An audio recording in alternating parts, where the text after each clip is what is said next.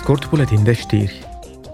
Comisia pentru Dezvoltare și Comisia pentru Mediu ale Parlamentului European vor analiza mâine proiectul de raport referitor la implementarea obiectivelor de dezvoltare durabilă ale ONU. Rolul raportului este să contribuie la eforturile generale ale Uniunii pentru a pune în aplicare obiectivele până în 2030.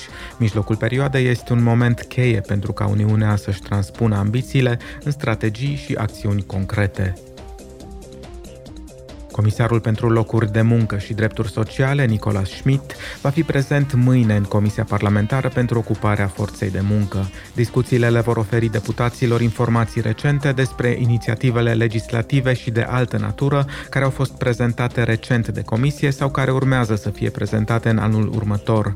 Principalele priorități sunt anul european al competențelor, șomajul în rândul tinerilor, permisul de securitate socială, condițiile cadru pentru economia socială, garanții garanția pentru copii și aplicarea cadrului strategic al Uniunii referitor la sănătatea și siguranța la locul de muncă.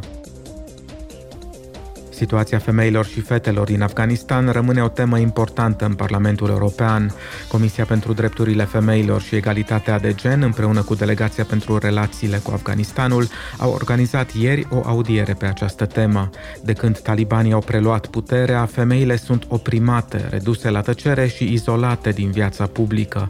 Mai mult, li s-a interzis dreptul la educație sau la un acces adecvat la asistență medicală. Astfel, femeile și fetele sunt expuse la riscuri mai mari de a se căsători la vârste prea fragede și de a fi supuse abuzului.